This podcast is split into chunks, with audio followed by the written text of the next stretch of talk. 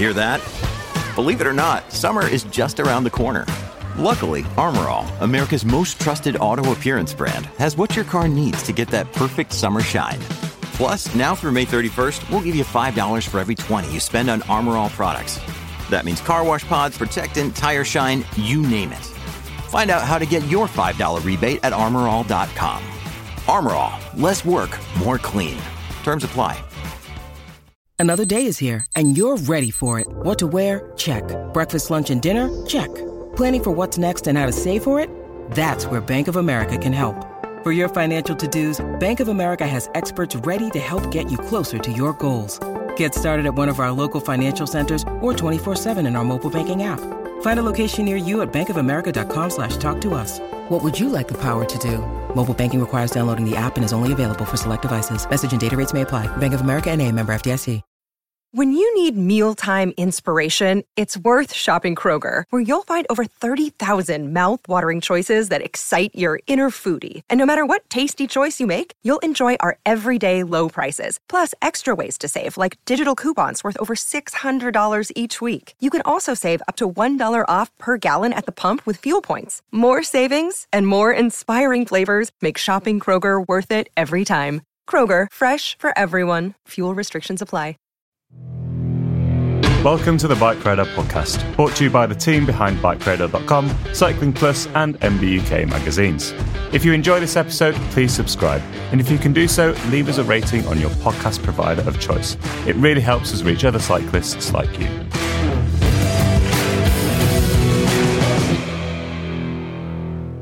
Hello and welcome to the Bike Radar podcast. I'm Jack Luke, and today we will be talking about Bike of the Year. Bike of the Year is our industry leading mega test to deliver a verdict on the year's best road and mountain bikes.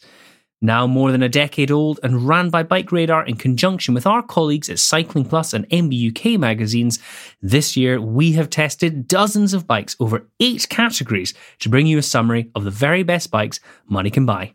In this episode of the podcast, I'm joined by Simon von Bromley and Warren Rossiter, two key members of our road testing team, to talk through the winning bikes in the road and gravel categories. We're going to kick things off by going through how we tested with both Simon and Warren, talking a little bit about our additional categories this year, and then revealing the big winners overall and in our performance category. Warren, how are you today, and how has this year's Bike of the Year gone for you? Um, I'm all good, thanks, Jack. And um, yeah, the testing's been really interesting, actually. Obviously, I think this year, more than any, been faced with some epic challenges. Um, not only in the kind of price crunch that you know we've all read so much about, but also in, in just sheer availability, because there's been um, not only a lack of product, there's also been increased demand. So, it, like just getting hold of bikes has, uh, has been a big challenge. Even for titans of the industry such as yourself. Well, I guess, yeah, yeah, pretty much. I guess when you're contacting the brands and saying we really want to test these bikes, and they go, "Oh, sorry, we've sold them all." Um, There's not really much need in selling yeah. us, then, is there? uh, so, yes, uh, you took the kind of lead in our gravel bike uh, categories as well. Am I right in saying the endurance bike category as well? Yeah, that's right. Yeah. And how have you enjoyed this year's testing? Give us a little flavour for uh, the riding that you indulged in over the last couple of months. And in fact, that's a good point. When did you start testing for bike of the year? Uh, probably the first bikes that I go in doing would probably be back in last September. I would have thought. Wow. So it's a fairly long process. Um, you know, you need to you need to ride all the bikes and ride them again and again and again, and then lots of back to back testing. I mean, just to give you an outline on on endurance bikes, the way I normally sort of test this, and you know, having done it for probably over a decade now, um, the bikes come in, they'll go through our through our mechanic Will's hands. You know, fully check them over, get them set up and ready to go. And then you know they'll come over to me. And first off, I just like to go out on a you know a nice, good, high tempo ride on each bike, probably for you know, two and a half hours, just see how it feels, make sure I can get any adjustments and any setup, setup differences that you know I, I want to make. And then you get into like the bulk of the testing, and I've I've been using the same sort of um, test route back where I live in Wiltshire. Mm-hmm. Um, which is about 132k, and every bike gets ridden on on that route um, more than once, and I'll you know I'll do it forwards and reverse, etc., etc. And once I've done all that on every bike, then I'll I'll start whittling down which ones I think are the better ones, and, and keep doing it. I think on the endurance bike testing this year, I've notched up over 1,200 miles, getting to 2,000 kilometers just on the endurance category. Dear me, and what was the uh, top cafe stop amongst your favourite 130 kilometre loop? Um, it's usually the same place, which is um, which is a a farm shop um, in a place called Edington, um, next to a really nice pub called the Three Daggers, who have their own brewery. Nice. So many pints and coffees drinking in this. Not many testing. pints, not many pints, but um, you know, uh, just being just you know, you can actually have a coffee in this sort of brewery area, so you can smell the you can smell the beer rather than drink it. which Almost is as good. almost as good. Uh, before we go into the other categories, Simon, you've headed up our performance bike testing. So give us a flavour for, you know, what that category entails and what testing you've done. So performance, uh, the performance road bike category is as uh, the name suggests, it's all kind of high end road bikes. So I've uh, yeah been very lucky enough to ride a load of sort of six to eight and a half thousand pound bikes over the last few months, which has all been very exciting. And I think, like Warren, you know, my test loops tend to go over very very familiar terrain. I think you know I can't attest to having test loops quite as long as as Warren's, but um, but yeah, I tend to take in familiar climbs, familiar descents, familiar roads, so you can kind of you know you're testing those bikes on on roads that you know you're very comfortable with. You know how the bike a bike you know kind of typically goes down that hill or up that hill or uh, you know across that kind of ex- exposed section of road. And then so when you take a new bike on there you, you know the differences become a bit more apparent. You're not worrying about kind of you know which direction you're going that sort of thing. So yeah lots lots of uh, being out on nice posh carbon road bikes with the latest electronic group sets and carbon wheels. You know it's, it's a tough job. Yeah, it just sounds absolutely appalling, yes. And uh, for you, Simon, did you have any delicious cafe stops or were we more focused on uh, pocket snacks? they're more focused on pocket snacks. And actually, um, one thing that uh, I have really gotten into during my testing is those little uh, Belgian sugar waffles. Oh, yeah. Oh, those those are a, re- a real good snack. I probably should be riding 130k if I'm eating those on the bike. Some nice empty white carbs and sugar. Lovely. Well, the testing hasn't been limited to just these two. We have, of course, got our mountain bike categories, and you can listen to all about those in a previous episode of the Bike Radar podcast. But Warren, we also have some additional categories which have been handled by friends of Bike Radar. Do you want to outline those? Yeah, I mean, we did um, uh, a women's bike test where we were actually looking at at the women specific models that are out there. Um, you know, and Catherine, who's just handled, I think, all of our uh, gravel podcasting, took that on. Um, and I've had lots of really good long conversations with her about bikes that she rode and what she enjoyed about them. Um, she's really interesting. And then on the budget side, um, it was uh, Simon Withers, who is tends to be our sort of um, value packed expert, I would say. That's a really wonderful affectation. I'm sure he'll appreciate that. Is it? He's, he, he, to be fair, he has tested a lot of cheap bikes in his time, lots of touring bikes as well. He Yeah. definitely knows his way around Yeah, he definitely budget he, model. he definitely does. And you know, I was chatting with Simon about about sort of the way he was testing testing those bikes, which is probably a very different approach to you know Simon heading out on performance bikes or me, you know, heading out onto gravel or or big endurance miles. Simon sort of was talking about how these are bikes that you, you're more likely to live with. Mm. So he was using them for commuting and running errands and you know um, weekend rides and that sort of Yeah. thing. And so um, I, you know, and I think um, again he came away impressed this year with with just how good budget bikes are getting. Yes. Yes.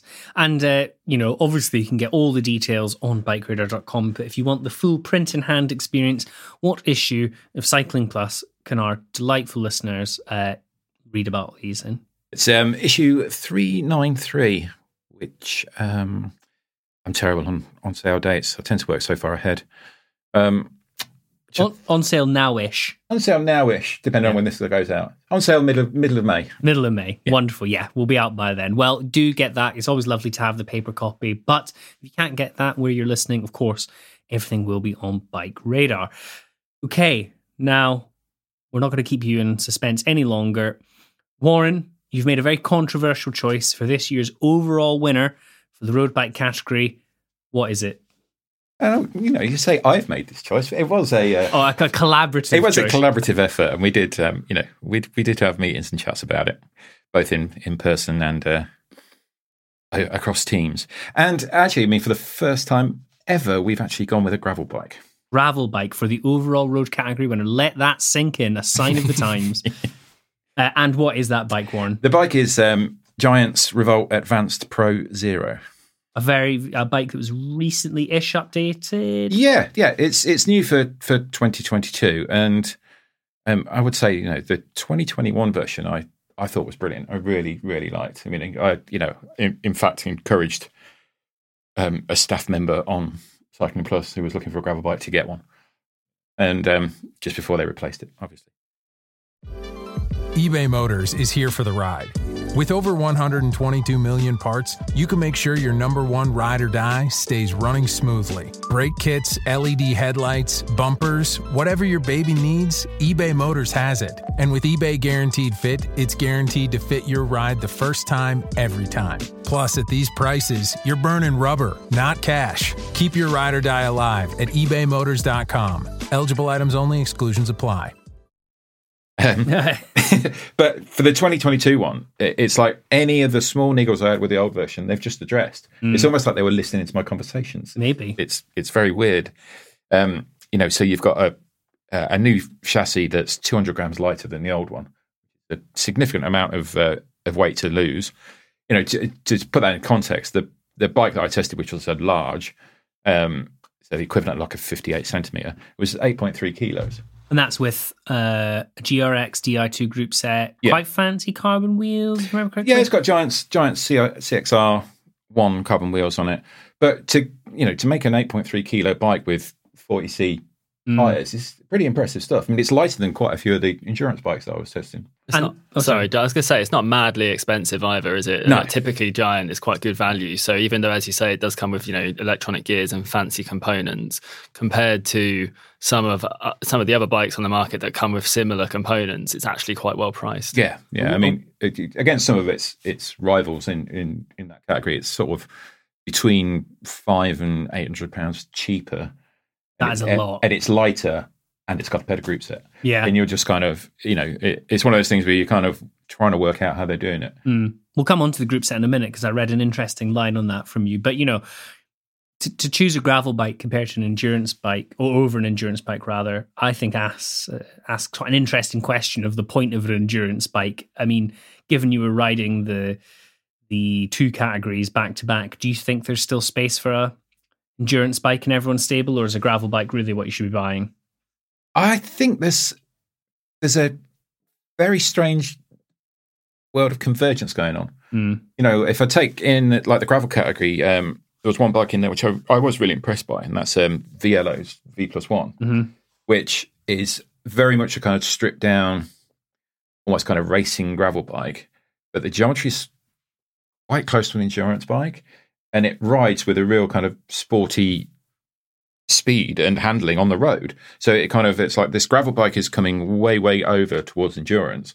And then when you look at the, some of the bikes in endurance category, I mean the um, things like the Cannondale's new Synapse, which is obviously the first Synapse since the Synapse began that doesn't bear a UCI Mm. regulation sticker because they haven't made it for racers; they've made it for normal people. Um, that seems to be pushing into that kind of kind of gravel adjacent, gravel affiliated sort of bike. Mhm. So you're ending up with these these these two different genres of bike that are actually converging in quite an interesting ways.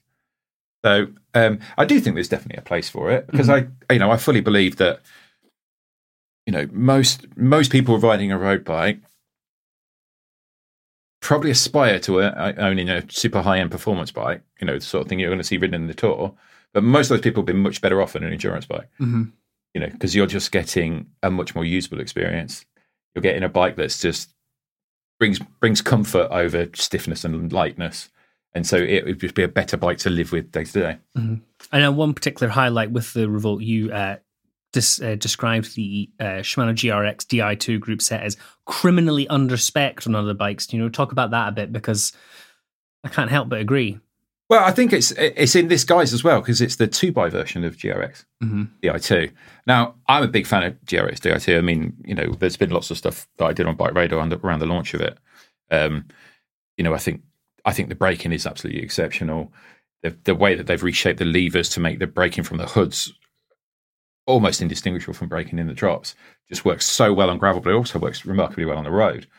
Um, and then actually having a two by um, opens up the Revolt to lots more beyond just pure gravel.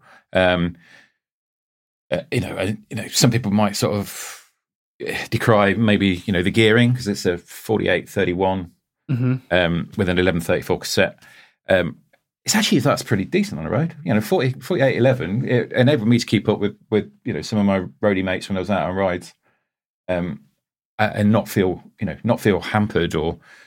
Um, but you've got this much smoother spread through through a much wider range of gearing, so it doesn't feel too much of a disadvantage on the road, and it works exceptionally well off it. Mm. Any other highlights from that bike that kind of pushed it apart from the kind of spec and the value? What else kind of elevated it abong, uh, uh, ahead of the others on test? Um, I just think really that that it just balances impeccable comfort and, and a kind of smoothness both on and off road. Um, but it, it's got handling more akin to a road bike than it has to a you know kind of slacked out Mm. you know gravel bike. A- a- And it wasn't really any terrain that I threw it at that I thought, oh, it's getting a bit out of its depth here. And I think you know it's it's got decent versatility to it. You know, going back to the improvements they made over the old one. You know, things like much bigger tire clearances, much lower weight. Uh, and one of the criticisms I did have on the old one, which I know is a bit divisive, but um, I do like a dropper post on a gravel bike, but mainly because a lot of the gravel riding I do will take in uh, quite a few kind of mountain bike single track trails and a bit of you know, a, a bit of um, downhill type um, antics, and just being able to shift the saddle out of the way and just you know make yourself better centered on the bike is is fantastic. But on the old Revolt, because it uses Giant's D-shaped um, posts, which does offer lots of compliance and comfort, um, you couldn't do. Now the new one still comes with a D post, but um, the seat binder arrangement is actually an adapter. Yeah, it's quite So- clever that I yeah. have to say. It's like Yeah. genuinely a. It's, it's like a um, almost like a standard integrated uh seat clamp, but it does essentially take up the space that D-shaped post would take up. Yeah. So you literally you take that out and you can put a 27.2 standard post in there around a dropper, and it's rooted for droppers as well. So it just um, it just seems to be such a very very well thought out bike, um, which I guess is something Giant very good at. do make bloody good bikes, the old giant, have to say.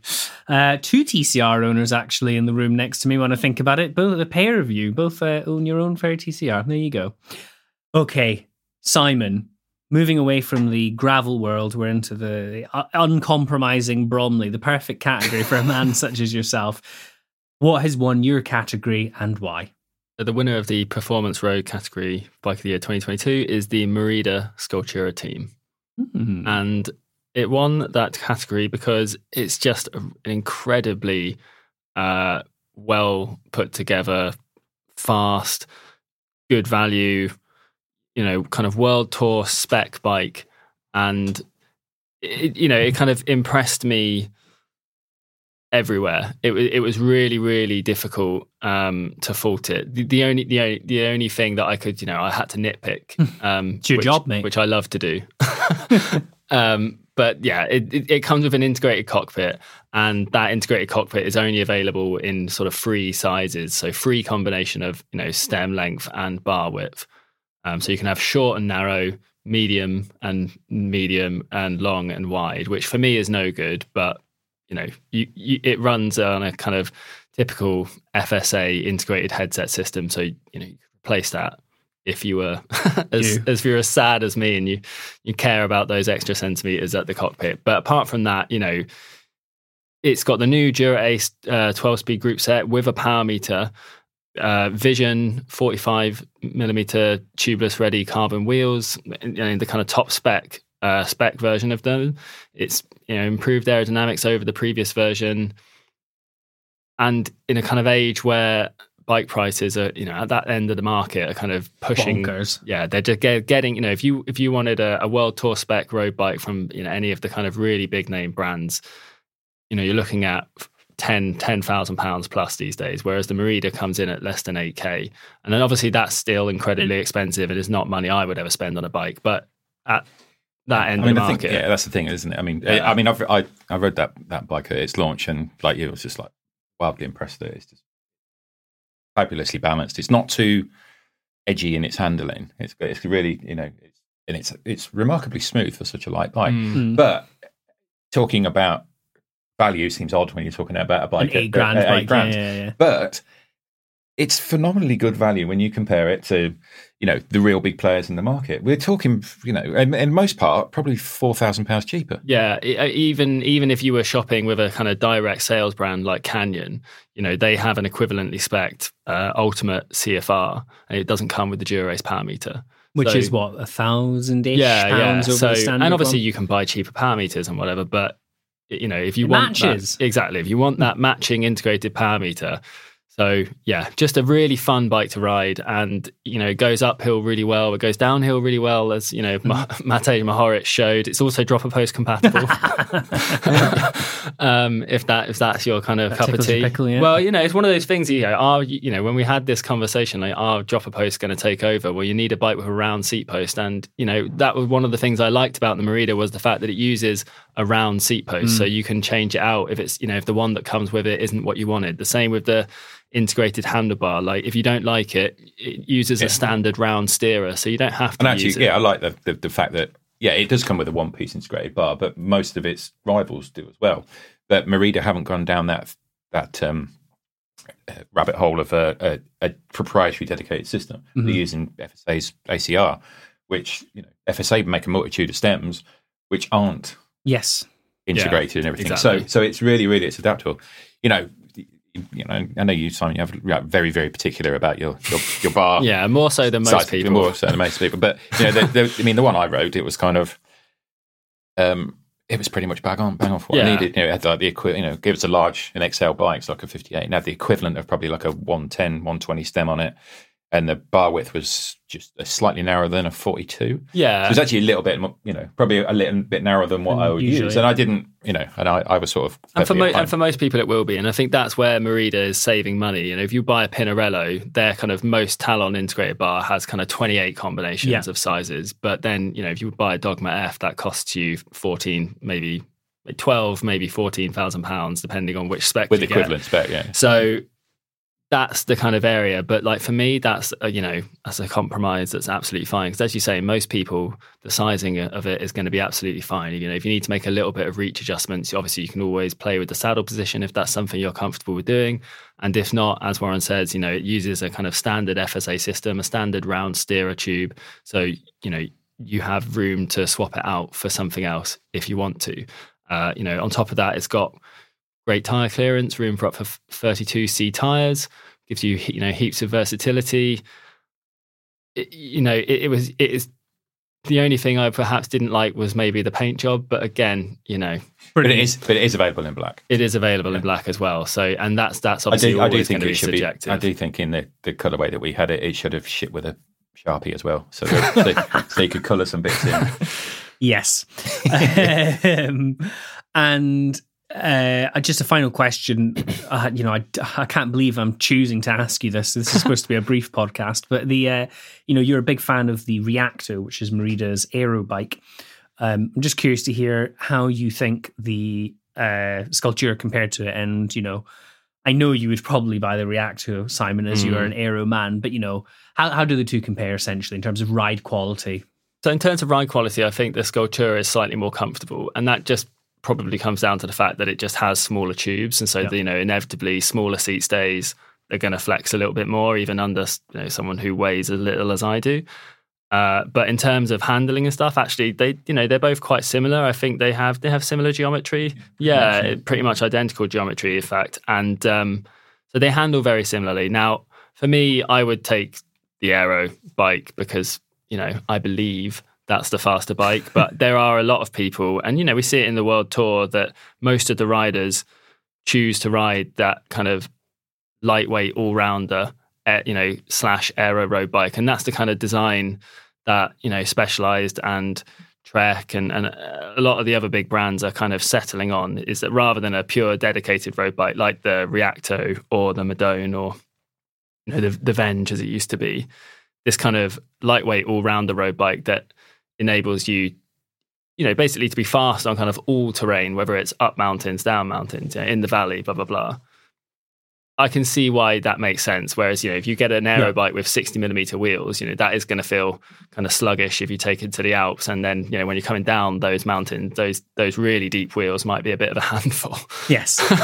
so, yeah, it, it- it's that kind of thing. If if the, if the weight gain of an aero bike concerns you, but you still really want a fast bike, then these lightweight all rounder bikes, you know, with their kind of aero detailing, integrated cockpits, and you know, hidden cables and all those things, you know, they are still incredibly fast.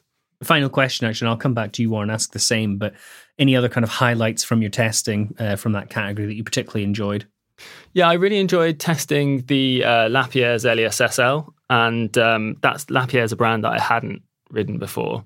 Um, and it's got a kind of interesting design where the seat stays past the seat tube and, and meet the top tube, um, which gives it a really nice kind of comfortable ride feel without the kind of rear end feeling like disconnected or, Mm. at all. Um, that was a really fast bike, and one of the comments that Lapierre made when they launched the bike was that they'd updated the handling to be faster and you could really feel it. It was a very uh, reactive bike, and and I quite enjoyed that.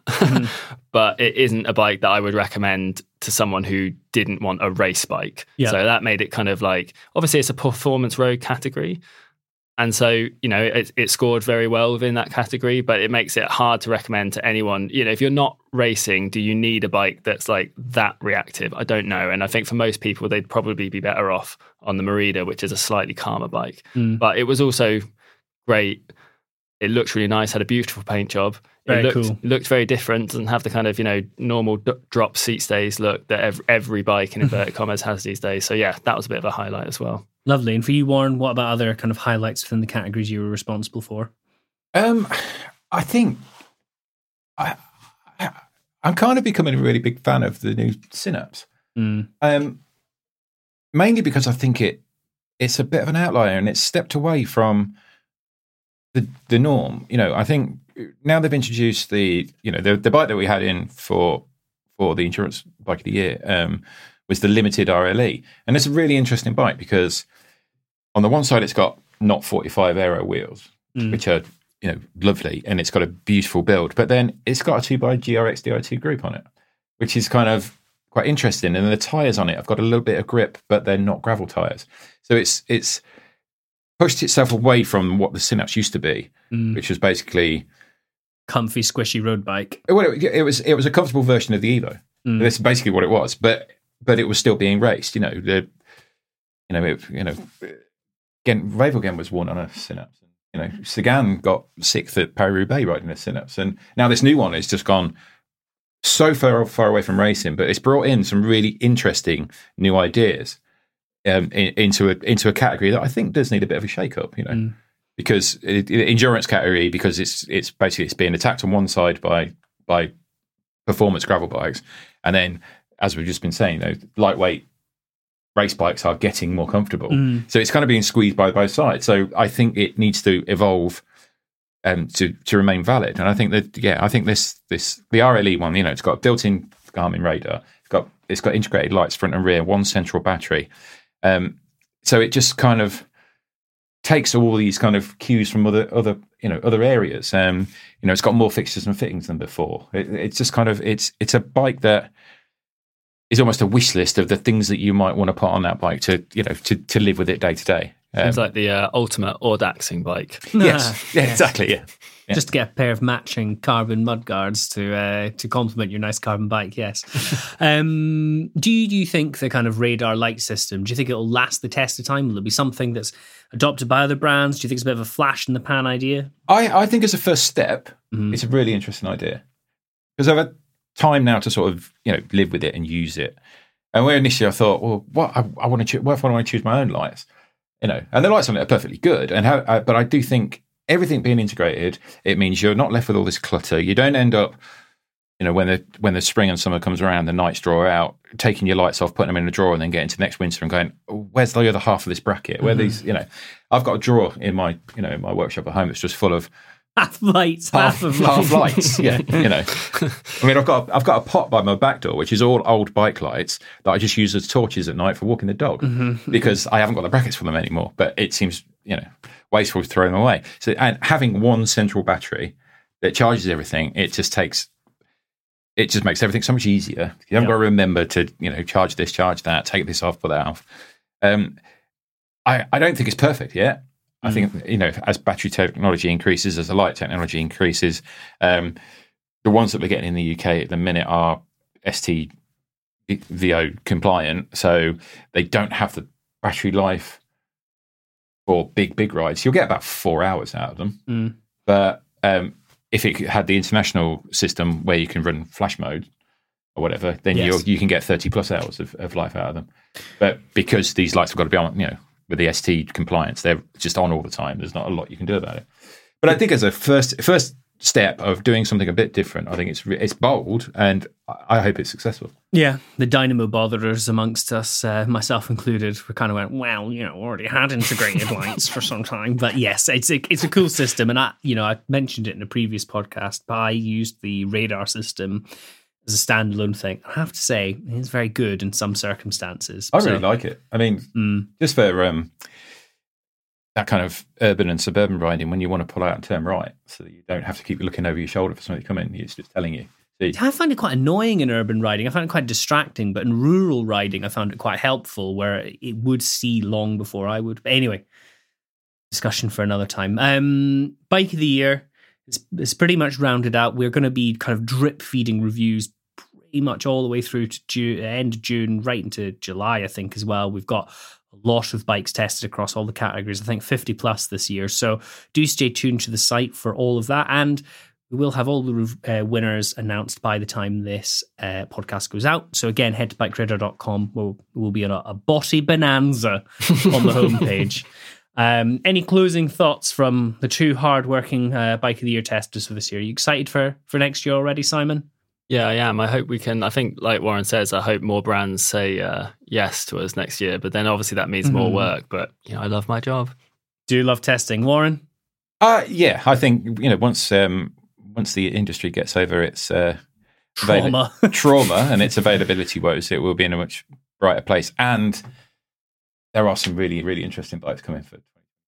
Yes, it's going to be a good year ahead. Lots of tasty stuff to come. And if you want to get all of that tasty news, make sure you subscribe to the BikeRadar podcast. Give us a cheeky five star rating if you think we deserve it, which of course we do. And if you have any questions at all or any queries, feedback, there will be an article accompanying this uh, podcast on the bikeradar.com homepage. where You can leave your thoughts.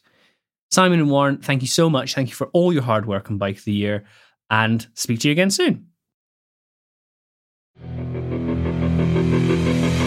Thanks for listening to the BikeRadar podcast. If you've not done so already, please subscribe and share with your friends, or leave us a rating if you've enjoyed this episode.